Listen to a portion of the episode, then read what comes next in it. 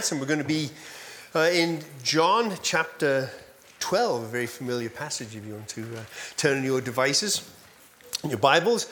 I don't know really what it was like because it would have gotten uh, too out of hand, and the Roman soldiers uh, scattered around Jerusalem would have really clamped down on it because it was kind of a tense time. So I don't know really what it was like, but in my imagination, I think it's got to be something like the scenes we see when champion sports teams uh, come back into the city. You know, you've all seen it on TV, and, and you know, the hordes of them come in and they're cheering and they're waving banners, and the team goes through in an open uh, bus or trailers or pickups or, or something, and everyone's there's this massive celebration as all are thankful and celebrating the great pageantry of a win. And the longer that they've waited for a win, it seems like the more tens of thousands or sometimes hundreds of thousands of people come out into the streets and celebrate and sing their songs and all of these things, and maybe down in their hearts think and hope that maybe, maybe this is the beginning of a dynasty. Maybe we'll win the championship next year and the next year and the next year. Maybe we'll have a whole bunch of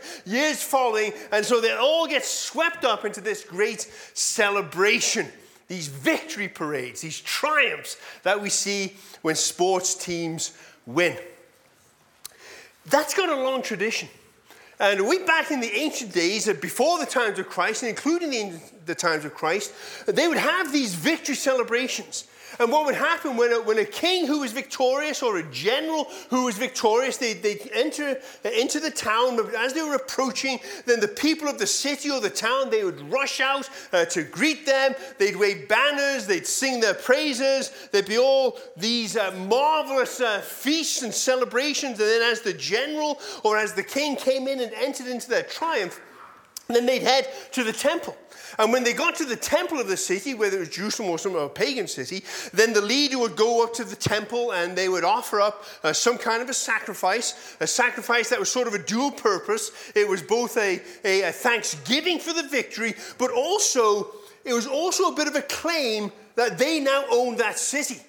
And the, when the people would go out and when the religious rulers would go out and open up the gates of the city, open up the gates of the temple, what they were saying is that this is a statement of loyalty.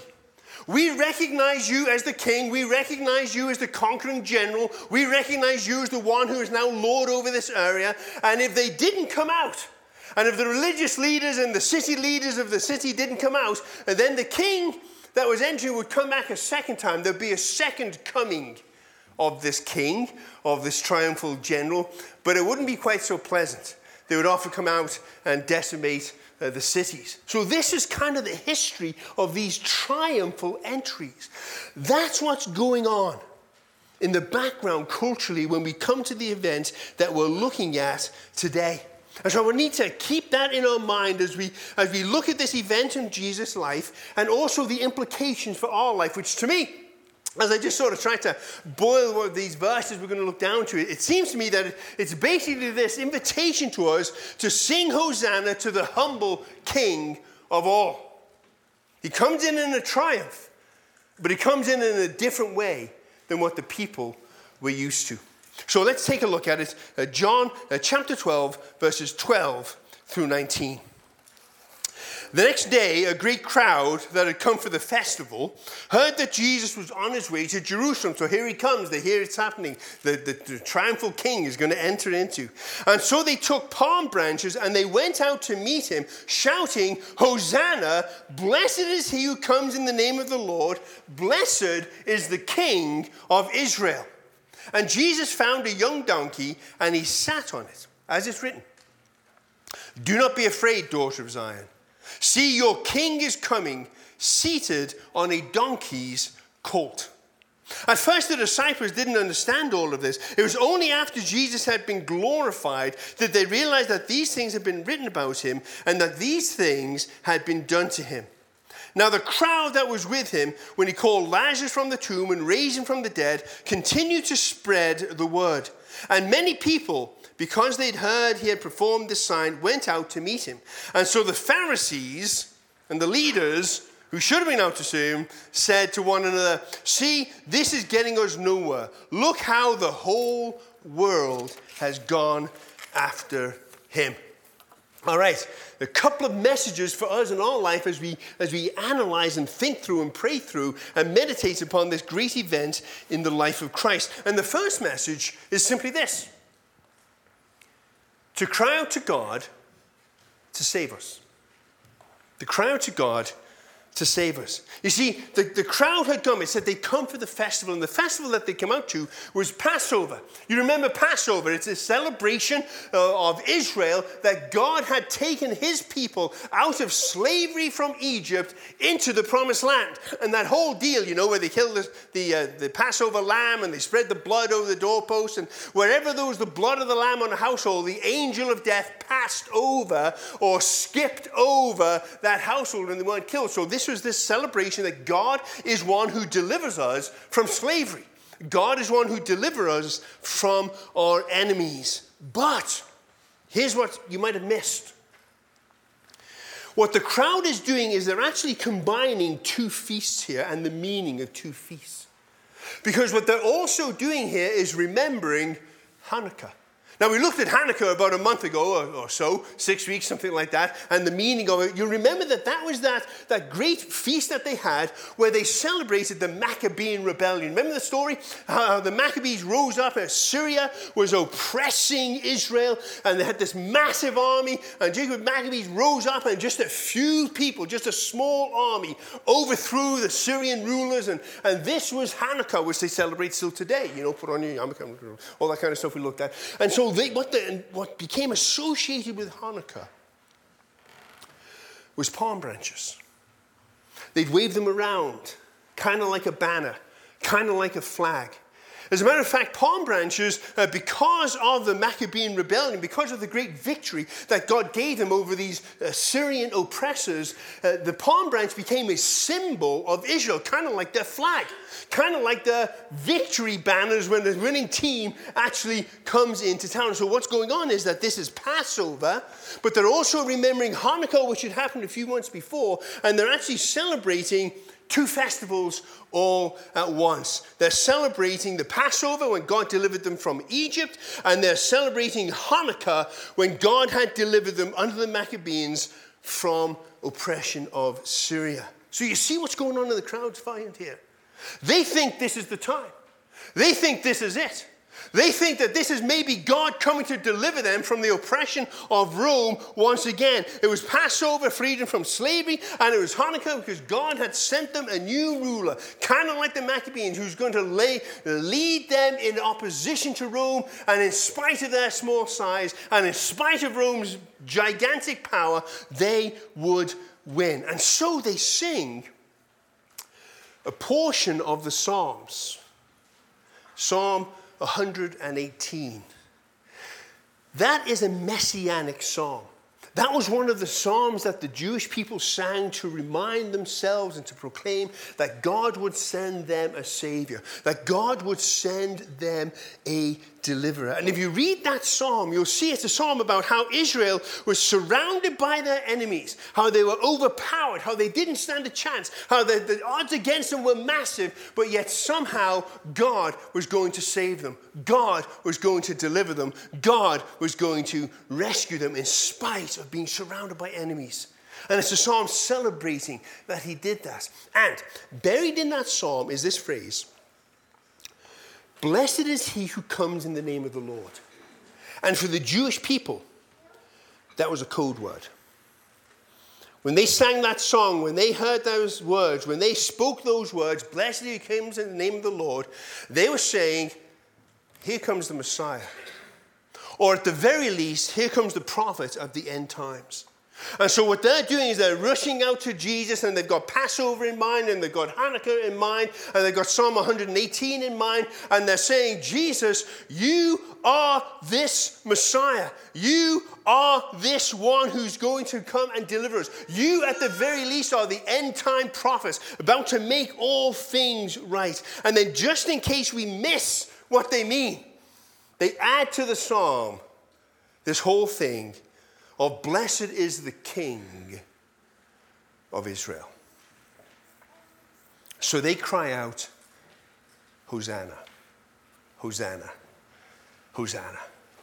Now, back in the olden days, we used to sing songs with Hosanna in long time, but sometimes we'd sing them and those words, and we wouldn't really, we wouldn't really know what it means. Well, what Hosanna means, it literally means save us. That's what they're doing. That's what this, this Hosanna, Hosanna, it's save us, save us, save us, save us. We recognize you're the Messiah. We recognize you're the one who is the King. We recognize you're our hope. Come now and save us. But there's kind of a second meaning. Because you see, they sang that song, they uttered those words uh, to God. And because it's God, they were quite sure that God actually could and that God actually would save them. And so it translated uh, not just into this appeal to God, God save us, but it also became a praise. It also became a statement that God is the Savior. God will save you. God will save you, God will save me. And so, on the one hand, it was this appeal to God God, save us, deliver us, rescue us. And on the other hand, it was this great proclamation of praise You are the one who saves, you are the one who delivers, you are the one who will fulfill our needs. And we need both meanings, don't we? We need rescue, we need deliverance. Uh, truth be told, most of us uh, don't like to think about that very much, do we? I don't know about you, but if you're like me, you kind of like to solve your own problems. Of like to think that our own smarts or our own resources or our own wisdom or our own finances, or our own schemes and plans, that somehow uh, that is what's going to deliver us. We don't like to think that we need rescue, that we need deliverance, that things are beyond our control and beyond our abilities and beyond our understanding. And we don't like to think that, man, this is just too big for me. We live in comfortable, rich, peaceful Canada. And we can fool ourselves for a long time that we don't need rescuing, that we don't need God. We can do it ourselves. Often we'll uh, uh, joke around the, with the staff in the prayer times, know, any prayer requests, and if the song's on the table, I say no, uh, because everything is just fine and I did it all by myself. Don't need to ask, don't need to thank. But somehow we, we live in this bubble where we can begin to convince ourselves that we don't need saving. But sooner or later, Sooner or later, we come upon circumstances when we realize this is beyond us. Maybe it's a breakdown of a friendship.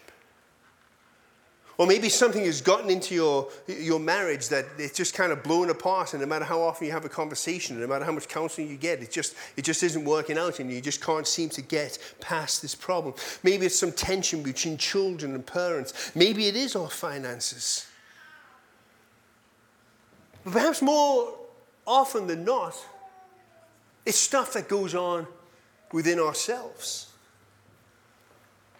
We find ourselves sinking into depression as the days get shorter. And we know it's crazy and we desperately don't want to go there because we've been through there before, but somehow we just can't stop the slide. Maybe it's anxiety, where you just realize that this is beyond me. I don't, I don't know what to do, I don't know what to say and our body, we feel it seizing up and it gets hard to breathe. The breath gets shallow, it's start to sweat, and we think, this is nuts, this is crazy, but somehow it grips us and we can't get past it. Maybe it's shame. Shame, which drives so many people into addictions of various kinds and in some way to escape what's going on in their life. Maybe it's guilt because we actually did do something for which we are guilty. And maybe it's like me. Me, it's anger. You know, I've told you guys a hundred times, you're sick of hearing it, I know, but you know, I, I, had real issues with anger for a long time. I don't know whether it was a, like it, if it was genetic or passing from my parents because it goes back a few generations or just circumstances or what. And, but you know, I, I went to psychologists, you know, got counseling, and, and it helped, you know. They kind of taught me some techniques as to how not to do too much damage when I got mad. And, you know, Bruce Fitty helped me, you know, trace it all back. And, and those techniques helped quite a bit and stuff, but it's still inside, I'd be like, until one day, you know, I was praying, I was like, God, you know, just can you take away this anger? Can you just take it away? I don't want to be an angry person. This is, this is not the way of Jesus. That's like the Holy Spirit said to me, Well, why do you want to be angry? I, God, maybe you haven't heard me for the last bunch of years, but this is why I'm praying. I don't want to be angry. Just can you heal me of this anger? Well, well, why do you want to be? I don't want to be angry. Oh. and then I, I, realized that, man, you know why I wanted to be angry? Because when I got angry, stuff happened. It worked. It worked. And until I confessed to God, oh, you know what? I want to have that as a tool in my back pocket. When all else fails, I can drag out anger and stuff's going to change. And until I confessed that and then said, God, I need salvation from this. And then God began to, to do a work and, and uh, praise God, you know, I think it no longer would I be, I hope, described as a man of anger. Who, what's up for John? But we, we come to this place sooner or later when we're honest with ourselves that we think, you know what, I've, I've applied all my will, I've applied all my efforts, I've gone for counseling, I've done this, I've done that. And this is just bigger than me. I just can't do it. Holy Spirit, I need you to heal me. I need you to save me. Hosanna. Hosanna. Save me. Change this deliver me, heal me, fix the problem, fix the friendship, fix my relationships, fix my heart. Hosanna, heal me. And of course, there's the big one. We all need saving from our sin. Because to be in the fellowship of God forever means that perfection is required to dwell in the house of the Almighty. Who can ascend the hill of the Almighty? Those who've never said a bad word, those who have always kept their word. And so we need the blood of Jesus to wash away our sin. And we need the Spirit of Jesus to come and to transform us bit by bit. We need the sacrifice of a perfect King Jesus. And so we cry out, Jesus, Hosanna, save us. And thank you for saving us. And when we come to it and when we admit it and when we've experienced this kind of deliverance or this salvation from whatever it is that wrecks our hearts and wrecks our relationships and all of these things, or even salvation, uh, then we're very thankful for that. But there's another part to Jesus being the king, which is maybe even a little bit tougher for us, and that is that king's rule. And so to sing out, Hosanna, Blessed is the name we come to the Lord. Blessed is the King of Israel. It is to say that Jesus, you will rule over us. That I am going to be in the business of living and growing as a subject of the King, a subject and citizen of the King. The King is our Savior and ruler come together. It's two sides of the, of the same coin. You know, on, on Friday morning, I woke up with a start early. Well, what woke me up? I'll tell you what woke me up. I was dreaming I was preaching, and I was preaching on this point. I was getting too worked up, and so because it's so easy for us to forget that this whole thing of salvation, when we come to salvation, we come to Jesus and we say, Yes, thank you, God, for saving us, but we forget that that's just step one, that that's the beginning of the journey, that the rest of my life and for all of eternity, it's me learning how to be a subject, a disciple, a follower of the King and what it is to have Jesus rule my heart and rule my life, my every thought, my every word, my every action, my every reaction. Because that's what it is to live as a king. And we don't necessarily like that. We love the salvation, but the kingship stuff, ah, a little tough. But really, it's a bit of a problem for us because we don't understand the symbol of a king. I mean, now we don't have too many kings around, and the ones that we do have, we don't pay any attention to.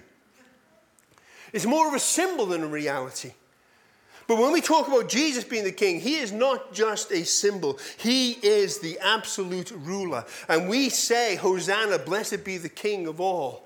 Blessed be my ruler, my boss, my governor, the one whom I serve and love and lay my life down for. And this is what these people are saying, but they didn't really understand what they were saying. And so Jesus says, All right, you're right.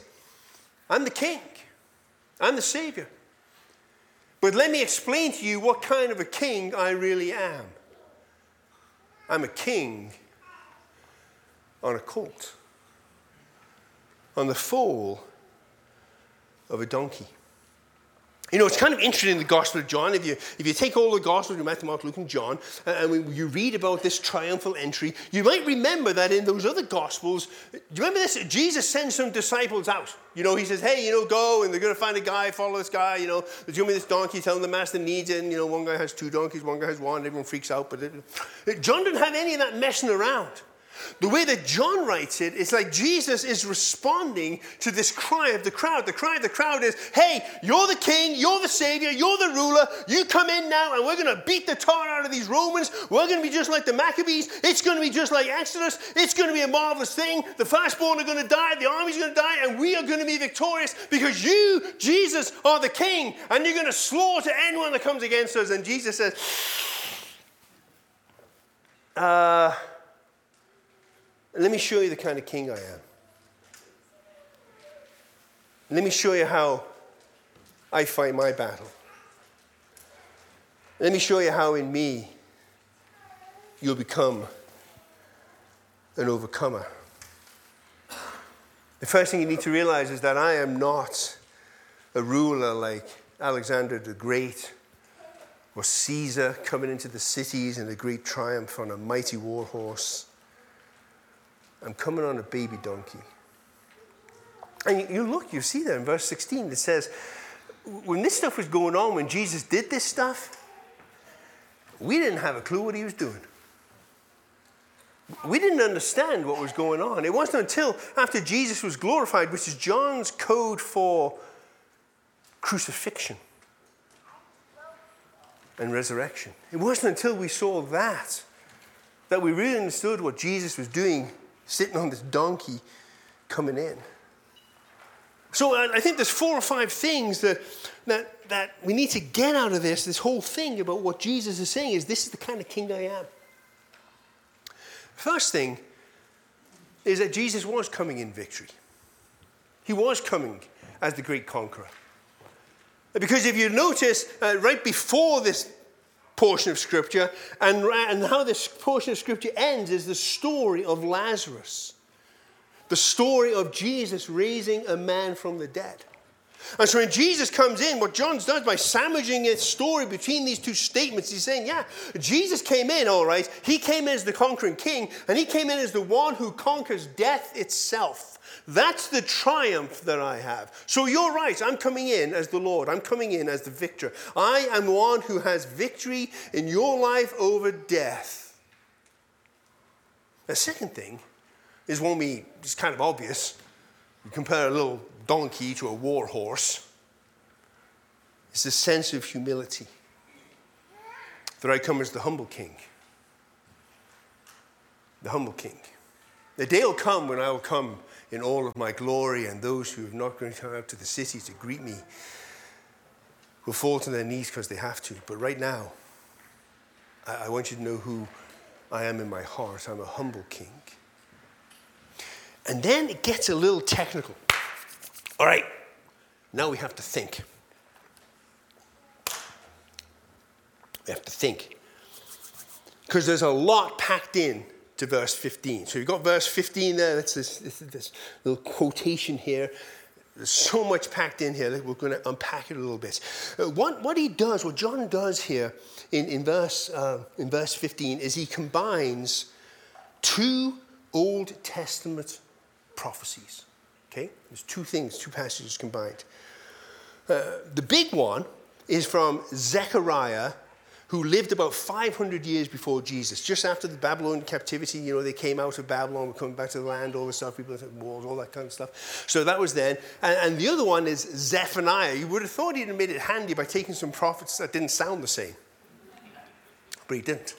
So first one, the big one, Zechariah. Second one is Zephaniah, who lived 600 years, so 100 years before that. Okay, now, mostly it's Zechariah chapter 9, verses 9 through 10. So let's read it.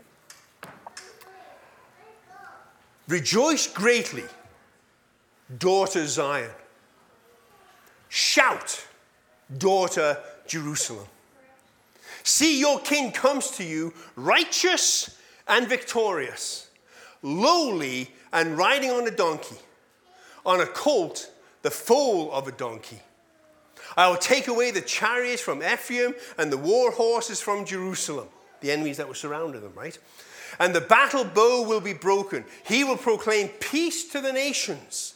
He will rule, his rule will extend from sea to sea and from the river to the ends of the earth. Zephaniah chapter 3, verses 16 through 17. That's, that's the first one. But did you notice the difference between that passage in Zephaniah and what we read in John? John changes the first line. And instead of where this guy says, Rejoice, Jerusalem, rejoice, daughter of Jerusalem, instead he puts in, Fear not. What's he doing there? He wants them to realize that, hey, you know what? This is Zephaniah chapter 3, verses 16 and 17 needs to be added in here as well. So let's see what that says.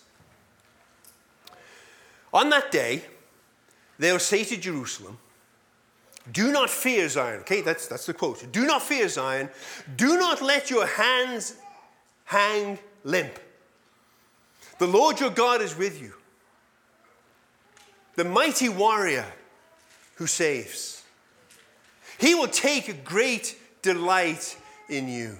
In his love, he will no longer rebuke you, but will rejoice over you with singing. Man, I love that verse. I've prayed that verse with so many people. This incredible, I remember saying to a guy about this one, this great song. He said, Oh, yeah, but you know, he didn't sing a song of joy over me because I'm kind of rebellious and I'm kind of. I said, No, you don't understand. If you look at that passage and you look at the context, this is God. He's speaking to a rebellious people. He's speaking to a people who have wandered away from Him. And He's saying that, you know what, the day is, you know, you're going to have to go through some tough times as a result of your disobedience. But understand this I sing a song of delight over you, the living God. The living God, the Lord of the nations, sings a song of delight over you. Man, I wish that we could all hear that song all of the time. All right, so what does this mean? How do we unpack it? Okay, remember the first two things. First thing is that, yeah, Jesus comes as the victor, he's the victor over death. Second thing is he comes in as the humble king. Number three, he's saying, Yes, I am the Savior, I am the Messiah. I am the fulfillment of Zechariah chapter 9. That which you've been waiting for, the person that you've been looking for. I am that person. I am the one who comes to deliver and to save and to bring victory. But what about this do not be afraid? What about this, this, this change which, which John wants us to, oh, hang on a minute. That's not how it fits. We don't know the Old Testament like we're supposed to as the Jews did, so we kind of miss it. But they'd be like, that's not what it says. What do you mean? Do not be afraid. Oh, that's Zephaniah. Well, here's the trick Zechariah talks about a Savior, talks about a, a Messiah. But Zephaniah, it's God Himself who comes to deliver. God Himself who comes to dwell with His people. And what Jesus is saying and what John is telling us that they didn't understand when this was all first happening is that Jesus says, Yeah, I'm coming and I'm coming as the king, but you need to understand I'm not coming as just the Messiah king, as just some warrior king, you know, some guy that's like the Maccabees. No, no, no, you need to understand that I am God Himself coming to live with you. I am God. I am the king of all the nations, not just Jerusalem, not just you people, but of all of the universe. I am the Lord God Almighty come to dwell among you. And so you need not fear because God is with you. Not just some general who's going to win a couple of battles, but God Himself who rules over all. And I, God myself, I want to gather to myself the lame and the hurting and the broken and the cast off and the scattered. And I want to call back all those who have wandered off because that's the kind of king I am. That's the kind of king I am. I am Jesus. the Messiah, the humble King who is Lord of all and calls all people, no matter their circumstance. Maybe even especially those who are scattered and lame and broken and blind and hurting and rebellious. I'm going to call you to myself. Because you see, number five, I'm the universal king of peace the universal king of everybody who wants to bring shalom, who wants to bring wholeness, who wants to bring health, who wants to bring reconciliation to all people. Both of these passages in Zephaniah and Zechariah, they speak of war and of conflict ending. And all of the nations, Jew and Gentile, coming under the peaceful rule of God, because that is the heart of God. And as the people rushed out of Jerusalem to greet Jesus and proclaim him as Messiah, as the deliverer, as the king who would lead them out of oppression of Rome and defeat their enemies, Jesus says, Yes, I am the Messiah, and I am your king, and I will defeat yours, those who make you your enemies, because I am the Lord God Almighty. And here's how I'm going to defeat your enemy I'm going to make them your brother and your sister. And as those who have rejected you, and as those who have oppressed you, and as those who have made war against you, as they come to know me, I'm not going to slaughter them. I'm going to make them family. I'm going to make you one in the kingdom of God. Blood brothers and blood sisters. Because I am this conquering king who is entering the city. And when the conquering king and general entered the city, they went to the temple and they made a blood sacrifice. And Jesus says, I'll tell you the kind of king I am. I'll tell you how I'm going to conquer your enemies by making you brother and sister. I'm going to be the sacrifice.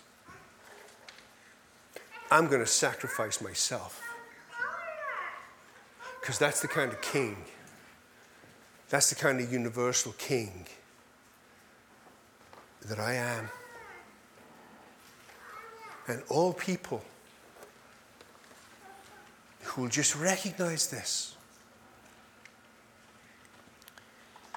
will hear my song of delight over them as I draw them back in.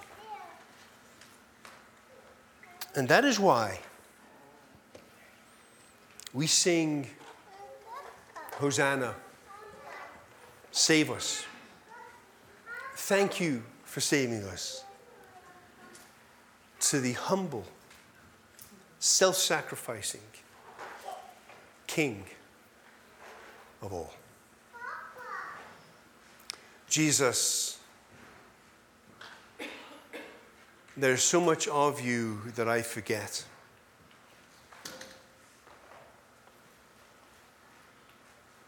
There's so much of you that I don't yet know. And we're so thankful that you came to reveal your heart, to reveal the very heart of God. In this grand event, this historical triumph, which actually is kind of like what one guy says, the anti triumph, who turned it all around, who came to give us victory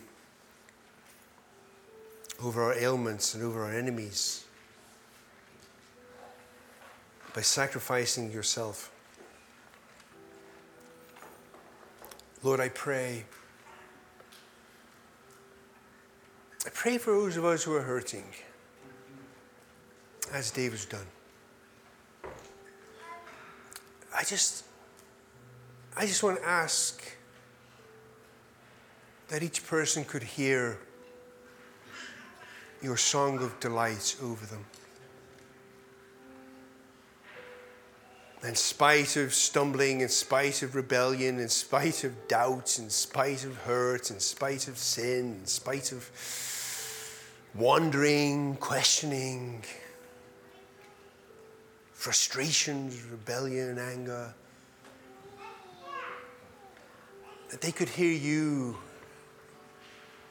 as a universal king who comes to save us and says, Oh, you're lame, you're blind, you're stubborn, you're rebellious, you're proud, you're full of anxiety, depression. I, God Almighty, am with you. I have come among you. Quiet our hearts. Help us help us to hear this song of delight.